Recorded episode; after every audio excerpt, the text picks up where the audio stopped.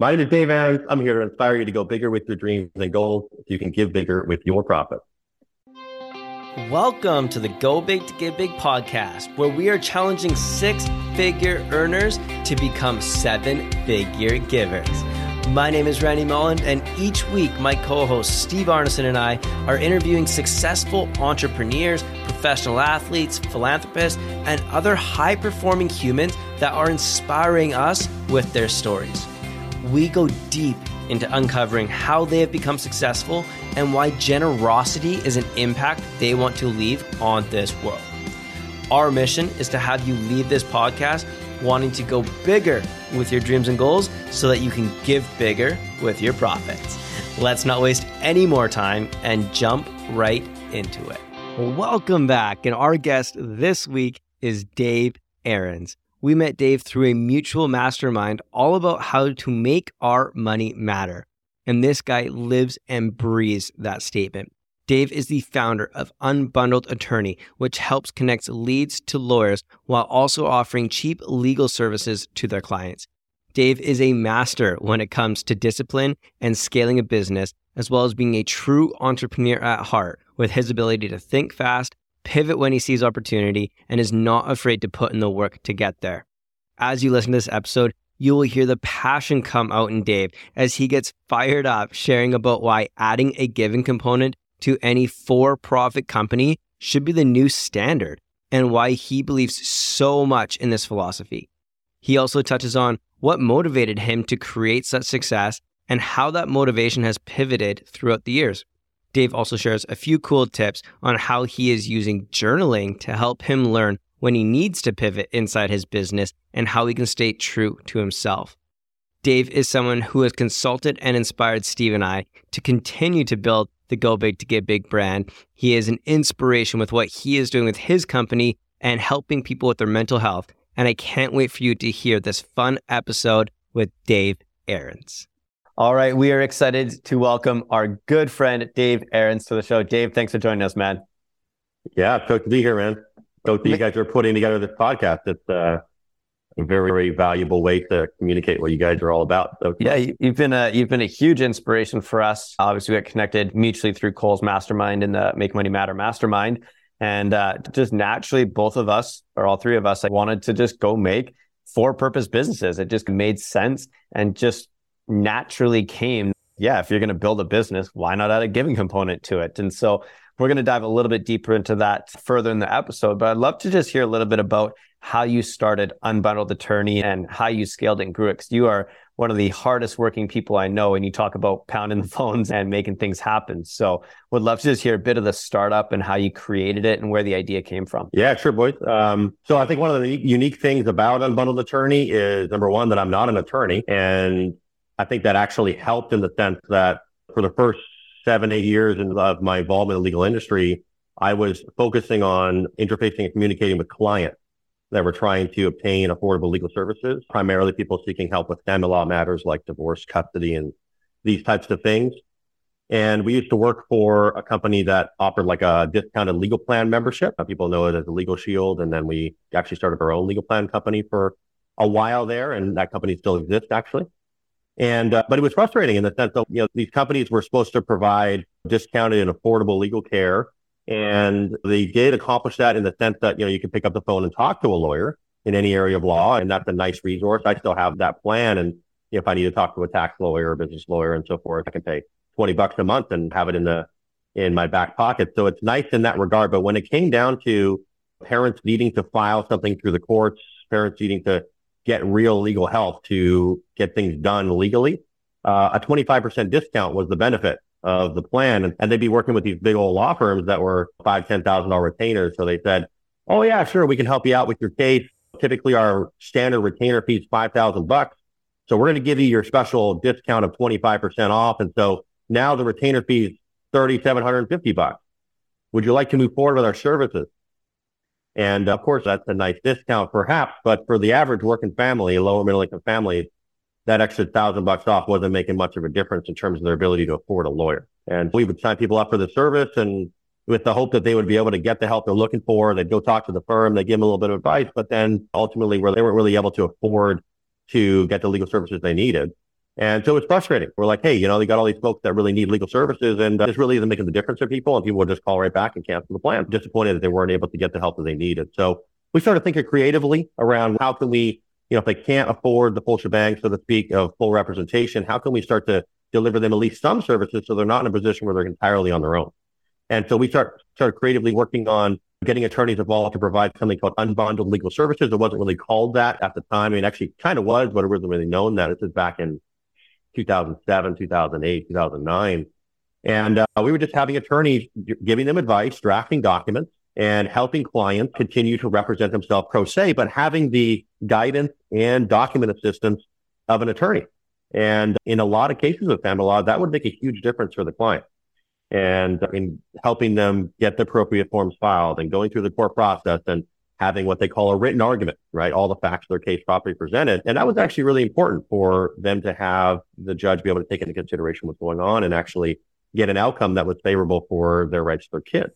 Uh, we started having a lot of success with that because instead of it being 3,700 bucks up front or go the heck away, it was like, hey, we can do this for 500 to 750 bucks or so. You can put $100 down. You can make a couple payments.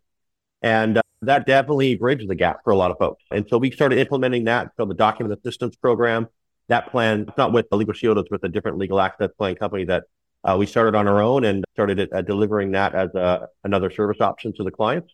So that company still exists today and is providing the document services as well as the representation at a discounted rate. And then we kind of evolved things from there where people were signing up for the membership, you know, paying for the legal plan itself, and then they were paying for document services. And I remember sitting in my chair uh, in Santa Barbara, kind of looking out the windows, having to be on the phone, talking to all these clients every single day, and uh, looking at my golf clubs at the door, and really deciding like, hey man, I need to make a lifestyle change here. And as long as I'm on the phone seven to seven, Monday through Friday, sometimes working Saturdays to sign up the clients, get them started with the legal plan. If we didn't have an attorney, I'd have to hustle up and find an attorney in their state or in their local region to knock out the paperwork for them. And, you know, we were working our tails off, but it was difficult because we were the fulfillment. We were trying to fulfill for all these yeah. clients. And uh, if we can explain this to clients and help them understand what unbundled services is, maybe the lawyers could do this too. You know, if we just started educating attorneys about, well, what is it that we're doing to make sure to enable these clients to receive affordable services and get the help they're actually looking for, and we can educate the attorneys about how to do that. Maybe we can just direct the client straight to the attorney. And so that's what we set out to do in early 2013. Did that for a couple years under a different company name, which was called Family Legal Help at the time. And that eventually became Unbundled Attorney. We uh, had a business partner come on board that built out all the technology and the platform and the app and a lot of the systems that are in place today. And so now we uh, educate the clients about unbundled services and what they typically cost. And, and, uh, and then we connect them with attorneys uh, all throughout the country that provide these affordable unbundled services. And then we also offer the attorneys do what's called pay as you go now, which is like full representation, but instead of paying a large retainer fee up front of three to 5,000 bucks, clients will pay like 500,000, 1,500 dollars down, and then maybe 125 bucks a week, and then just pay for the representation as they go. And again, that bridges the gap for a lot of folks that don't necessarily have thousands of dollars uh, laying around to, you know, pursue their cases. And, and of course, since then we've launched into six or seven different practice areas and continue to expand. So it's been it's been quite the journey. That's so cool. I love hearing that story. of just like the evolutions of how it came. And I, I really admire your ability to be an entrepreneur, right? Like you think in a way of like, how can I solve a problem? I see a problem, I solve it. I see a problem, I solve it. And you keep moving through. And I would love to just hear a little bit of the early days when you were pounding the phones. I know you talk uh, a lot about how much time you actually put into making things happen and where it went.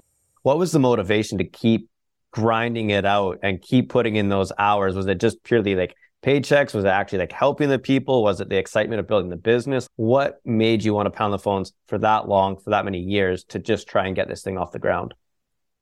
Well, I mean, you know, back in the prepaid legal days, Legal Shield, like they taught about this concept of residual income and this idea of having a passive residual. And, and I was at, at the time up until very recently, I was very passionate about competitive golf. And, but I realized if I'm going to be on the phones every single day, Monday through, through Saturday, it's not going to leave a whole lot of time to to play this game that I love and also to travel, which is a secondary passion of mine. So the original goal of beginning a venture like this later on in say 2012, 2013 was to have freedom, financial and independence, location freedom, and the ability to set your own schedule and, and make money online. And so that was the original thrust was like, hey, you know, how can we sell enough leads where we don't have to necessarily be the ones on the phones to make the same amount of money that I'm making full time on my job? Jim Rohn talked about that back in the days that, you know, you work full time on your job, you start working part time on your fortune and uh, you kind of get a little side income going and you get a little passive residual and so forth. And at the time I read a really good book by Tim Ferriss, which everybody knows now is four hour work week. And he was like, look, man, you don't have to make a million dollars to start traveling the world and living well because of location arbitrage. You can, he was making like three, 4,000 bucks a month and living in a penthouse in Argentina. And it's wow, you know, like three, four thousand dollars a month. That's really all you need to become location independent and, and live anywhere in the world. That's pretty exciting. That was the original goal was like, I was making four or five thousand dollars a month, pounding the phones for the legal plan. And so to start the venture, I was like, well, if I could sell enough leads automatically, because it was people come on the site, they put in their request, and then we'd match them with an attorney, and then we do an automated processing every couple weeks with the attorney's card. And once we got attorneys involved, it was a little bit less, uh, less heavy lifting, so to speak. It was a little bit more passive. Okay.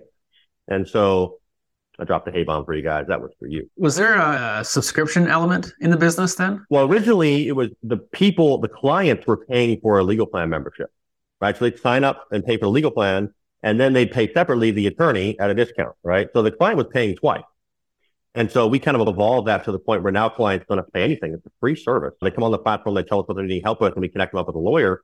And the lawyer pays a, a fixed fee for each client that we connect to their office. Okay. So we kind of Super cool. switch the monetization model so that the attorneys are the ones that are making the money from the clients. And so then they pay a fixed fee for each client. We connect to their office. Okay. Gotcha. Uh, and so just change the way the financials worked out. And that was the original thrust was I just want to get enough clients connected to attorneys that I can make three, four thousand bucks a month. And so that was phase one. And we accomplished that and I accomplished that with some help from a Operati in four or five months. It was wow. like, okay, cool, 4,000, 5,000 bucks a month coming in residually and made a, a, a you know, kind transition from what I was doing full time with my job to working full time with the entrepreneurship.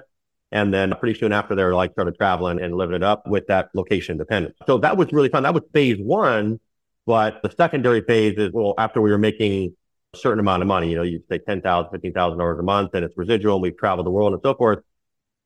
You realize pretty quickly after a year or two of that, that you can only sit on a beach taking Mai Tais for more days than you can until you're just like, okay, man, I need to do something meaningful in the world. We have all these gifts. We have all these talents. And also what we were finding is a lot of people were getting legal help through our attorneys. A lot of attorneys were getting source like great livelihoods and generating additional income for their families and growing firms. And we could just see at the time though, this was making a really great impact on the people we were serving. And if we really doubled down on what we're doing and took it to the next level, then we could significantly shift the way legal services are delivered in this country. We just saw an opportunity to do something that goes well beyond ourselves, right? Well mm-hmm. beyond our individually as a team, individually as a network of lawyers, and certainly for all the clients involved, it could be really be a systematic shift. I changed course in 2017 where I was like, hey, the money's there, location independence is fun, but there's something more meaningful in the world that we can do here. So let's be about that. And so that kind of shifted gears. We really doubled down on the mission of what we're trying to accomplish, which is transforming the affordability and accessibility of legal services across North America and maybe someday in the world, and really invested, reinvested into building out all the systems and technology and everything is needed to be able to really deliver on that at scale. That's become that's the motivating driving force at this point now. We've got, you know, the money comes, but then, you know, we're really long term, it's about how can we really impact people's lives in a positive way and have everyone benefit in the, uh, along that path. And we have all these skills and talents. You might as well be applying it towards something that's going to make a significant difference in people's lives. You know. Dude, I love the mission and congratulations on all the success so far. It's been incredible to watch your journey and to be a part of that in, in some ways. And I've heard you mention a couple times just in getting to know each other, but even on this podcast that you've had to pivot a, a few different times through your business. You learn different lessons and you're like, ah, maybe there's a uh, you know dead end or maybe there's a different opportunity, et cetera, et cetera.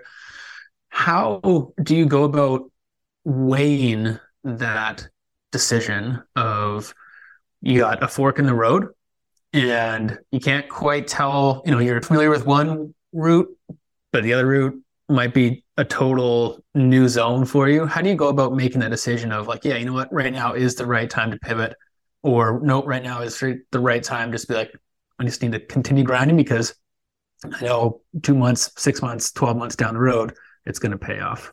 So ever since 2007, I've been through the influence of Jim Rohn, which those of you follow is a is an amazing business philosopher and teacher and mm-hmm. had a mm-hmm. very big impact in my life. And he inspired me to start journaling in 2007. So this mm. is my one of my Moleskine journals. I've got about 25 of these filled up ever since 2007. And so anytime that I'm sitting with a challenge or thinking about the direction or, and I'm always reflecting on the day. And one of the other benefits that I think a lot of people don't think about perhaps when they start journaling is, you know, I can go back and I can read journals from 2007, 2008, 2009, the day I met my partners in my life. And you can also see patterns of the way you think, patterns of the, uh, when things change in your life. And, uh, and so you could just see, I could just see at the time that like something needed to shift, something needed to move forward. And I would just sit down and journal it out but and think through what needed to be done. And at the time, reading that book, Tim Ferriss and Four Hour Work Week and some inspiration there. And also those kind of pivotal moments where I'm, you can, I can remember it like you're just sitting in my chair at my desk, had all these big windows in my house. It was living in Santa Barbara at the time. It was a beautiful sunny day. And I had all the windows open and it's super nice. And like I'm talking to the client and she's going on and on about what's happening in her gate. And I just kind of have that moment. I was like, am I going to be doing this in 10 years? You know, am I going to do this in 20 years? And I see my club at the door and it's like, you mm-hmm. kind of have these moments where you go, is this really what I'm here to do? Am I going to keep doing this years from now? And that kind of set things in motion. So, you know, it's kind of a series of events. Sometimes you meet the right person. I also read a very important book at the time, which is called The Answer by John Assaraf. Uh, anyone hasn't checked out that book, it is a powerful read. And so I was doing some things that he had taught in that book, writing out my goals and reviewing them every day, writing out affirmations, putting them in my shower and like reading affirmations every morning when I jump in the shower. And, and I think that starts to plant seeds in the subconscious of like new directions and the things that you're looking to create. And then all of a sudden your mind starts seeing new opportunities and new things come in the door. And so I think part of what we have to do is imprint, tell what it is tell what we what it is we're seeking to create to our subconscious. Yeah. And then it starts to do the work, right? It starts to look, kind of filter the world. He calls it like I think it's the psycho psychocybernetic mechanism, and then there's also the reticular activating system. I always get them mixed up, but one is like it changes what you filter in the world. Like in any moment, you could be I could be listening to the echo off this wall, or I could be thinking about my family, or I could be thinking about what it feels like to be in my shoes right now. I'm my feet feel right, but the mind's always filtering these things out. But as you move about the world, if you set forth a direction and you say, this is what I'm looking to create financially. This is the health I'm trying to create. This is the relationship I'm trying to move forward with, or this is the kind of enterprise I want to move here. You'll be moving about in the world and you'll just hear overhear someone say, Oh, you know, something about Portugal. Oh, this person is creating this opportunity or doing this thing that's related to something you've set forth, right? And your mind just starts to filter according to what it is that you've set forth as its objective, right? Of what it is you're trying to create. So just being intentional and, and writing this stuff down, imprinting it on a regular basis probably starts to get the ball rolling in ways that are more you know, unmeasurable than we assume. And so I think that was also happening at that time as well, as I was really doing a lot of that work. And I keep circling back whenever there needs to be a shift and, and you know, oh. speak it to the subconscious mind, the, the, the shift that needs to happen, and then things start happening from there. So those would be some, some catalysts for sure absolutely love that. And I want to see how this conversation goes a little bit. And then we're going to jump into some of the giving stuff because we really want to get to that with you. I know it's a big passion of yours. But the last thing I want to ask you is just how you've talked about Jim Rohn a few times now. And I know through our conversations, it's anytime I talk to you, there's a Jim Rohn quote, or you're sending me new audibles, or you're sending me new clips saying you got to listen to this. Or like, how impactful was Jim Rohn in your life? And how can someone that's listening to this be like, create what you've created with Jim Rohn, where you just went all in on somebody and just followed their philosophy and their lifestyle? I mean, Jim was just, you know, I, I think from network marketing, I had like that brief stint with Legal Shield. I got introduced to personal development. It was like Robert Kiyosaki, it was Jeff Olson with Slight Edge. It was Brian Tracy, Dennis Waitley, Jim Rohn, like these old, like these OG yeah. teachers of the way of the business force. And like Robert Kiyosaki opened up like, oh wow, like I don't have to go to school get good grades, get this job yeah. and work for 30 years. Like you can be, you don't have to be an employee. You can actually build a business and actually cultivate freedom. And that yeah. was a completely different way of thinking. I've never even been exposed to the opportunity of being an entrepreneur or being an investor and being able to leverage a business system and create residual and leverage income, leverage other people's efforts and, or leverage money so that you can have freedom. And that was a really powerful and, and influential entrance is to start reading those books and be introduced to it through network marketing. And I think a lot of people get their start in network marketing, surprisingly. Uh, I don't think everyone gets their finish in network marketing because it's a, it's a very difficult business and you're probably going to, mm, maybe overly prospect a few of your friends, maybe a little bit too much in that regard. And we've all done that to some degree for those that have been in network marketing. But yeah, I mean, personal development is has paid a, a super profound impact on my life. These are amazing entrepreneurs that teach these philosophies like radical responsibility for things to change, in, implementing goal setting, implementing, uh, you know, what's his name from Primerica, John John Addison always talked about being like someone that where well, you said it's not the blowing of the wind, but the set of sail. That's Jim Rohn, right? But someone where you determine your direction from inside, and that creates the reality from the inside, as opposed to being having the external world impact you. And so, if you're not getting the results that you want to get in your life, that has to do with the way you are thinking. It has to do with your philosophy. It has to do with the way you're approaching things. And you need to change what's going on inside and the way you're thinking and the way that you're mm, creating or manifesting in the world, not blame whatever's happening or the Democrats or the Republicans or the tax system or, you know, all that kind of stuff. And extreme accountability. Yeah, starting to shift. And in some ways, it's empowering because it gives you your mm-hmm. power, right? If you take full responsibility for the results and everything you're experiencing in your life, then you have the capacity to shift it, right? If you say it's because of this person or that person, well, you can't do anything about that because they're the ones that are a cause of whatever's happening in your life. You know, I, you know, I can't imagine living any differently now, but those ideas, those original ideas taught me through those mentors certainly put things on a completely different path early on and, and uh, stayed the course ever since for sure. Hell yeah, man. And amen to that. Dave, you, of everybody I've ever met, everybody I know, you have the highest amount of passion and conviction for purpose businesses. Except for Randy. Randy Except for maybe Randy. I, yeah, exactly. And Randy, me and Randy get in a like, real, yeah. it just gets real, real, real, gnarly. Yeah. You put the three of us and a couple others in a room and we probably yeah, just right? together talking about this and changing the world every day.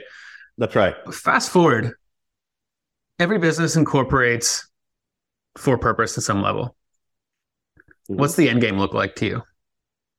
Personally, I think that for purpose company and the structure of for purpose for benefit. There's already some infrastructure for benefit has the opportunity to make significant impacts on the major social problems that impact influ- that affect us in our modern world. I think we, in some ways, we rely on nonprofits to try to do good in the world and support charities and so forth. But there's a lot of power behind the for-profit enterprise, right?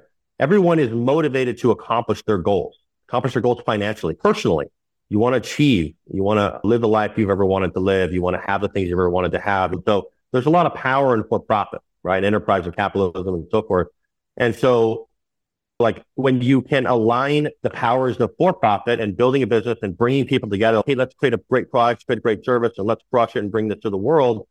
And at the same time, in direct correlation, directly related, as you achieve this in the for-profit sector, you also scale the giving of your business. You guys, I'm sure, have talked about the model of for purpose where you have a giving component built in the business model from day one. And this goes back to old adages that Jim Rohn talks about, where it's like, what do you do with the dollar? Well, you first start by giving away 10 cents, right? Or five cents. And then you do passive and you do active. So you never spend more than 70 cents. Well, when you begin businesses with giving components built in from the beginning, that it's threaded in so that as you scale up, so does your giving as well. And the original seeds of the enterprise you create can paper themselves through everything you accomplish from that point forward. And to me, I think if we want to make an impact on solving world hunger or shifting homelessness in this world or mental health conditions or changing the way legal services are delivered or whatever it might be, it seems to me that one of the most powerful ways to do that is build an enterprise a really powerful, highly scaled uh, financial vehicle that also is going to attract and bring a tremendous amount of revenue and, and resources to shifting whatever is the underlying reason of that social problem exists. And usually it's resources, finances, and infrastructure that needs to be put into place to, to serve those that are underserved, right? And so it, I think what we have the possibility of creating is a new era of entrepreneurship, uh, where you have entrepreneurs that have a genuine desire to want to do something meaningful in the world that's very personal to them. You know, a lot of people have experiences in their life that are painful, that can be traumatic, whether be, whatever their upbringing is. And in some ways, that can be the greatest gift. Eric Thomas uh, talked about this at Thrive, right? Some of the experiences he had as a child and growing up were the fuel, the passion, and the empathy, and gave him empathy to be able to make a positive impact in those specific things. Because he knew what it was like for these kids to grow up the way they did and with the abusive homes that they did because he understood he was from that, right? And so sometimes the most painful things that we have that happen to us become the very things that enable us to be able to understand and then have the empathy and motivation to want to shift it. And mm-hmm. so for purpose businesses give us the vehicle to build companies that can then impact the things that we feel need to be shifted most in the world and that are most deeply personal to us. Like, and you can like build what, an enterprise. Go ahead. What Naveen Jain taught us a little bit, where he was like, hey, if you want to go change the way education's done, you can't go through the political space to go change education. You need to create a whole new platform. If you want to change the way that we receive medicine and modern uh, pharmaceutical stuff, you can't just go partner with big pharma. You have to literally create your own identity and your own business that is going to challenge the way that government does things. Like you literally have to create whole new entities, and it's entrepreneurs that think that way, not people that are have schooling and doctorates and stuff. They only know the system. Entrepreneurs mm-hmm. know it completely differently and are able to completely change the way that we look at things like that. Mm-hmm. Absolutely. Right. It's a powerful vehicle. And these are the greatest mm-hmm. minds in the world. That, but, you know, it's difficult to ask someone the greatest mind in the world, okay, get paid this much less amount of money and ask and try to get people to give money to your organization and your charity to then do the difference that you want. It's extremely challenging if when you have to rely on other people's charity to do what it is you want to do. Right. It's just, it's a limiting factor. Whereas if you can take those great minds that also have a desire to build a successful life and achieve what they want to achieve individually. And you can build a product or a service that delivers value in the marketplace to the degree that also can generate profits and generate revenues and generate scale. And at the same time, you have a vehicle inside that that then is going to gift to those to those causes. Uh, that's better harnessing of those capacities of those strong minds, right? Mm-hmm. It's just more aligned. It's aligned. Like everyone has interest to, you know, to want to crush, to want to make money, you want to just live a great life. And they also have a desire to do good. I think every single person that starts a business would also like to be doing something meaningful in the world, would also yeah. like to know when they wake up in the morning, this is making a difference in other people's lives. We all do, but there isn't, that was a kind of a light bulb moment when I heard the first podcast. I think it was, and Cole was on there. We're starting the thing and it's got this thing called a for benefit and we can build businesses, but also make a great impact as we grow them. I'm like, wow, what an amazing idea. What a way to harness that natural desire in all of us to want to do good in the world, but also harness the desire to, to make bank and do great, right? Those yeah. things can be, they're not mutually exclusive. In fact, they're very much aligned when you implement a for benefit or a for purpose company. And so that's, I think, what most, what's most exciting about it, right? Is it uh, accomplishes all these things at once, which is very powerful. I want to follow that up too. And I think all three of us in this room here and many people listening to the podcast can agree that I think we believe that entrepreneurs are going to be the people who who change the world who are able to solve hunger or provide enough mental uh, health support that we eradicate homelessness or drastically reduce suicide rates in men, et cetera, et cetera, et cetera. Why do you think that hasn't been done already? I mean, you look around and it's, I don't know, there's like a lack of education, lack of awareness. Thrive started five years ago or six years ago. I'd never heard of this. Had you guys ever heard of this before you were introduced to Thrive? No. I don't know. It's not in really in business school. It's like in some ways, it's not new, but it's just not talked about, not shared about. And I think you also have a generational shift.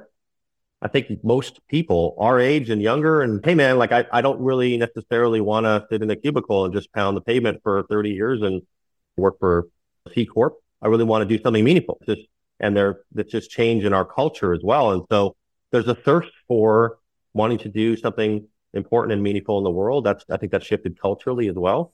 But there's just not a lot of education and awareness about this stuff. And so I think that's what's exciting about it is part of it is just letting people know, hey, there's another way. There's another way to build an enterprise where you can accomplish everything you want to accomplish personally and also do something really substantial in the world that's going to help a lot of people.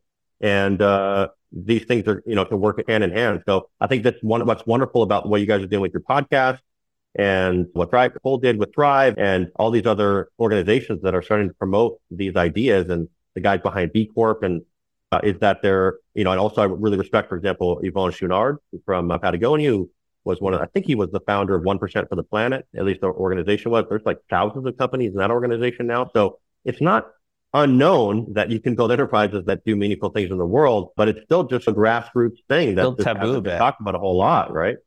And I think that's one of the greatest opportunities of our modern generation is to really embrace this possibility because uh, for proper for purpose enterprises can, you know, when applied appropriately, could really make a significant shift in some of the major social problems problems that affect our society. And not only those problems too, but also deliver in a, a super high level amount of fulfillment in our own personal individual lives, which I think is That's just right. as important so that we can show up to be our best selves. That's a perfect yeah, segue. Great. That's a perfect segue for my next question because my next question for you, Dave, was just so you grinded, you hustled, you built a business, you got the passive life, you did everything.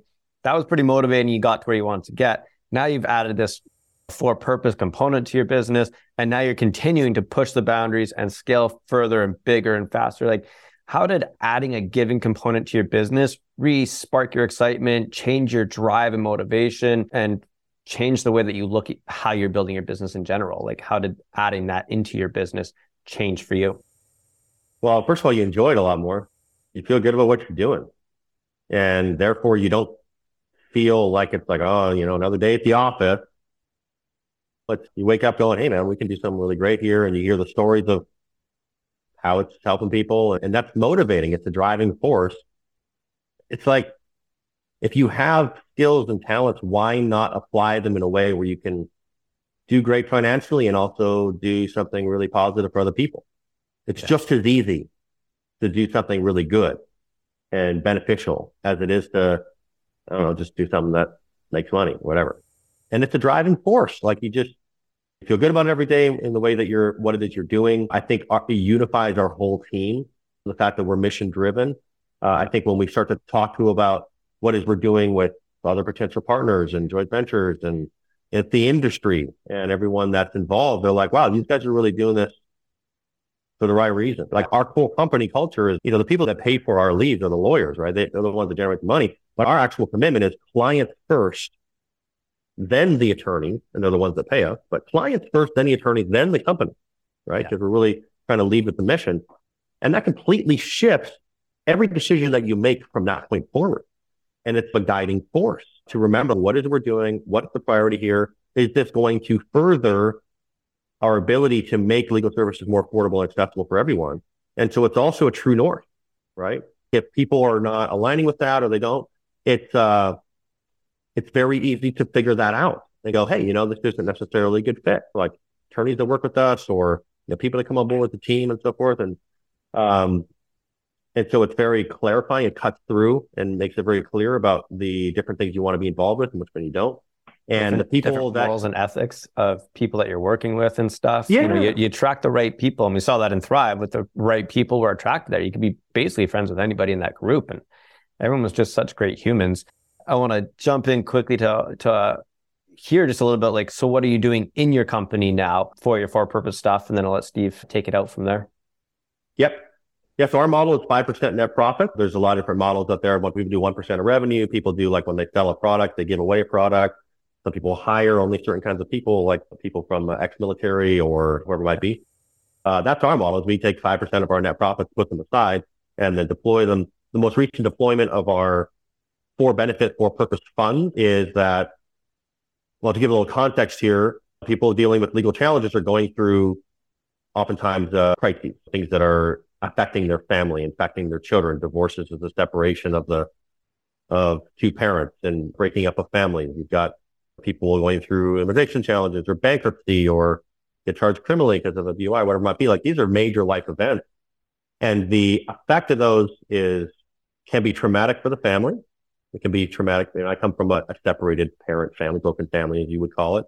And so I can certainly empathize with the kids that are going through that and the effect of that. And certainly uh, any parents that are going through that kind of situation, that's certainly at the core of why it is that I started doing this in the first place, is I can certainly empathize with what they're going through. And so, you know, the legal is anytime you're going down a legal path, it's not necessarily, it's very rarely because you're, you know, there's something positive happening in your life, unless you're building a business or you're, you know, starting something new and so forth. There's all good. But a lot of the things that we deal with are the things that are not necessarily positive things in their life. So these things have an effect uh, on people emotionally and mentally. And as well as the service professionals, the attorneys that are resourcing our clients, these clients through this process, these life events also are helping these people through these unique challenges. And they call it attorneys are called the attorney and counselor of law. And anyone that knows attorneys or anyone has practiced any kind of family law, immigration, and so forth knows how much that role of counselor of law really comes into play. And it's not easy. It's not easy to help people through these life events. It's not easy for these people going through it. And so there's a mental health component of this that might have been at play in terms of why they're divorcing in the first place. Maybe there was substance abuse. Maybe there was mental health conditions, addiction, whatever might be, financial challenges. These are all mental health issues that might have led to the creation of this kind of separation. And then also the separation itself creates a traumatic wake. And then all the attorneys that are resourcing people through this are being affected by all these things happening too. So we saw something that's happening in the legal industry, which is mental health aspect for all of our attorneys, all of our team, trying to be of support to all these folks that are going through all these these serious these major challenges. And so we wanted to do something about that, not only from the legal standpoint, but also in terms of, resourcing everyone that's involved from a mental health side. So one of the things we've done is we've recently partnered with a company called Ginger. Ginger is an online virtual, like online mental health platform. So people can act using Ginger. They can get access to therapists, mental health coaches, psychiatrists if necessary on video calls and through online chat to be able to be resourced by these mental health professionals anytime they need support and resources. And we made the decision to basically gift the Ginger service to our entire network of lawyers as well as our entire team. And so every single member of our network, as they come on board as unbundled attorneys, now gets immediate access to Ginger so that along the way of building their practice and serving all these clients, if they're running into overwhelm or stress or feeling like they're taking on maybe a little bit too much of the stress of whatever it is the clients are going through, or they have maybe so much caseload, or as a result of the overwork, maybe aren't being able to spend time with their kids. They just need help and someone to turn to, someone to talk to, to work through these challenges. We now have Ginger available to our entire network of attorneys free of charge for every single one of them so that, that they have the resources they need. And that also is available for all of our team members too, so that we can all receive the resources and support that we all need to be at our best. And that ultimately is what is going to enable us to really show up with what we're trying to accomplish. Our attorneys better show up for the people they're serving. And then eventually what we'd like to do is be able to deploy the mental health services to the clients as well. Um, and so that's a phase two thing we're really working on with uh, the team at Ginger as well as uh, with our team to make that a reality where kind of legal services and mental health services could be provided in concert because they're very related and affect each other. I love it, dude. I love the 5%. I love Ginger. I love the entanglement between the legal aspect of things and the mental health. Me personally, you know my story, and I think mental health is a big thing that I, I continue to want to lean more into. But transitioning here to, I got one question I want to ask you before we give or jump into our giving round. Tell us a story of your favorite moment of giving, or maybe not favorite, but like the moment of giving that means the most to you when you think back on it, it still gives you goosebumps. I mean, when we did the webinar with, with Karan Singh, who's the co-founder and CEO of Ginger. And in fact, before we did that webinar, we released it to the whole network. We had a mastermind retreat for all of our lawyers, which we do every single year. And so we had the whole, you know, huge group of our attorneys, our entire team, and the co-founder, CEO of Ginger jumped on a, a webinar and was like, look, and he told his story about how one of his friends attempted suicide and he had no idea. He had no idea that one of his best friends was going through that severe of a mental challenge.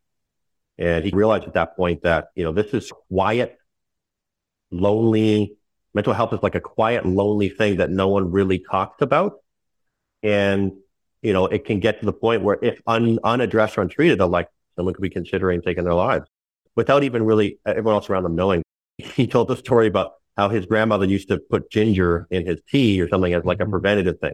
So mental health services are preventative in the sense that they don't get to the point where you're like, Hey man, I, I'm completely overwhelmed. I can't get to this point. You're administering. And so just, you know, having him tell that story and having that land for attorneys. And we asked the group, have you guys ever been dealing with overwhelm? Have you ever been dealing with stress? Have you ever felt it's too much? And hands were shooting up in the room alcoholism is extremely high amongst the legal profession, right? Because they're completely overworked. They're helping people through very emotional situations and they feel it as a result. They feel the burnout. And I don't think there was a single attorney in the room that wasn't like, yeah, I've experienced some burnout. I've experienced the stress and so forth. I think we just realized like, wow, man, this is really something that needs to be addressed. This is something that needs to be supported. You can't do legal without recognizing the impact that legal has on everyone that's involved. Yeah. Mentally, right? So it was just amazing. It was just a wild, it was a great moment. It, I really appreciated Ron for, you know, his kind of seeing the, the opportunity, Karan, of, you know, the melding of these two organizations that's still the beginning stages of this evolution. And so we're, you know, excited about where it's going to go from here. But I think those moments were, uh, wow, you know, like here's this idea of core benefit starting to like really be landed and start to actually shift people, right? And see that how that's going to really resource folks. And this was just goes from just an idea like, oh yeah, maybe we could do something like that. We can give it away. And then you actually have the opportunity to gift it and provide it and resource it and to see that appreciation, that gratitude, and also just recognizing that like, hey, you know, this is needed, makes things a lot more tangible, makes things a lot more real. Because a lot of times we were just putting this money aside, putting this money aside, but to now finally be deploying it and, and getting the feedback from some of the people, some of our team members that are using the platform, all that kind of stuff, and having that be a positive impact in people's lives. That's what it's all about. So that's been pretty exciting to see that unfurl. That's cool, man. I got to imagine it's a pretty special feeling when you're able to help that many people with that much uh, support. I can imagine it's got to be a great feeling. But as we end up our show here, we want to ask you a few quick questions in our giving round. So some rapid fire questions, quick answer. You ready? Rock and roll. Brag on one charity that you like. I, I've been learning a little bit more about Virgin Unite and some of the things that they're, they just have so many collaborative partners doing work that's at a systematic level for the BVIs and kind of infrastructure things that need to be done there. I had a good friend of mine that I met on my most recent travels that was utilizing the most recent technology to shift the way pollution was dealt with and, and all these kind of devices that could change the way waste was handled in the islands. And then coupled with partnerships with people that are bringing in the finances. And there's just a lot of really amazing minds in that organization that are doing, using their talent and knowledge and resources including Mr. Branson himself, to give back and also solve major social problems to that organization. So it's like impressive. You look at it and you go, wow, you know, like guys are really talented, they're really smart, and they're leveraging enormous amount of talent and enormous amount of resources to make some serious impact in the world. And I'm still just learning about it. I'm hoping to have the opportunity to visit Necker at some point soon. In fact, I'll be having a call about that next week. So um, just to really get to learn more about how they do it, you know, and, and I think we all have lessons to learn from looking at the greatest charities in the world and how they bring people together and, and share resources and ideas to, to do something that that's meaningful. So they've been they've been pretty impressive from what I've seen so far. You get two tickets. One is to donate a million dollars to your favorite charity. Two is to go physically help that charity for a week. Which ticket do you take? This made one think think a little bit about Warren Buffett because he was like, for the longest time, he really just focused on generating more capital, generating more capital, focused on his in his strong suit, doing what he does best to make the nest egg bigger so that then he could apply those funds to a greater degree. And I get where he's coming from in that regard. Like I could, I've been to Guatemala, I've done service on the ground, I've been, I've done some hands-on charitable work, but in some ways, like that's not necessarily the best use of my gifts and my talent. And my talents are around building this organization and bringing in more attorneys and helping the clients and motivating and leading our team and setting the vision and doing the things that I do on a day to day basis. And I can put it, I can put the resources in the hands of people that it's their greatest gift and talent to engineer the implementation and execution of funds towards the greatest end. And so I think that's a great partnership you know, we're like yeah. business builders like ourselves that can build the for, for benefit enterprises that generate the capital that then people that really want to be on the ground and are living it every day in, day out can then make sure it gets in the right hands and so forth.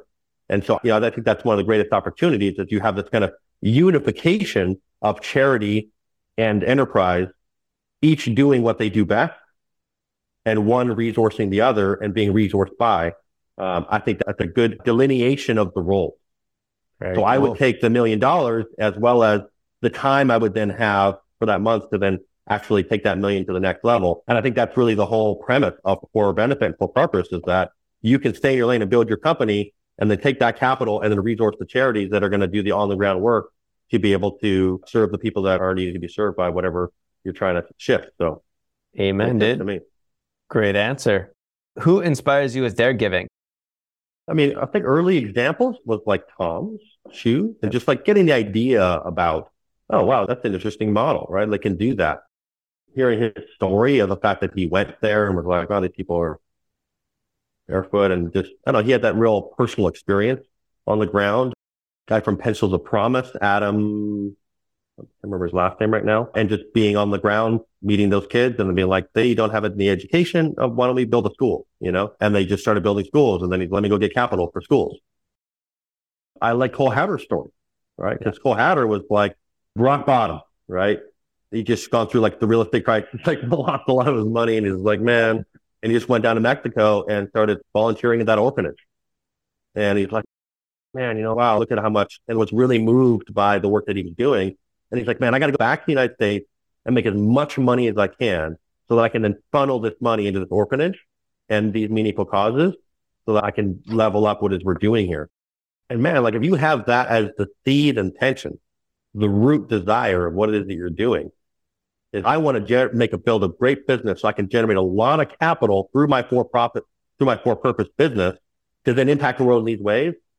That is a very different intention that will be a motivating and driving than if you're like, man, I just want to get the nicest Lamborghini, you know, like, and I want to get a new Lamborghini every two years and I'm going to drive the crap out of that. And those are very different seeds of intention. They're going, therefore going to create different decisions and actions in terms of what is you're going to build and why. I just really respect people that uh, want to do that kind of good in the world and are doing it for those reasons specifically. These are all individuals that I think started their enterprises for those reasons. And I think it's for those reasons that they've had the success that they have thus far. A couple more real quick ones. Uh, do you think that every entrepreneur should include a for purpose element as a line item in their business from day one? or wait until they've seen a little bit of success and some money in the bank account, maybe? No, you guys really answered my question on that one. From the uh, beginning, yeah. baby. Start with the dollar, man. Start with the dollar. Talked about that. He, he, he goes, he teaches kids what to do with the dollar, right? And he goes, well, first, you never spend more than 70 cents. 10% goes to passive, 10% goes to active investments, and 10% goes to tithing, to gifting, right?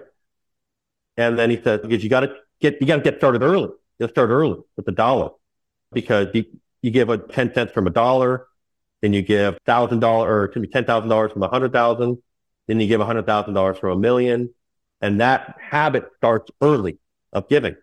Because if you ask an entrepreneur, you say, well, you know, if I start making hundred, you know, a million dollars, I give away a hundred thousand of it. And Jim Rohn be like, I'm not so sure, bro. not so sure you'd be doing that, right? You got to start early. Right? Yeah.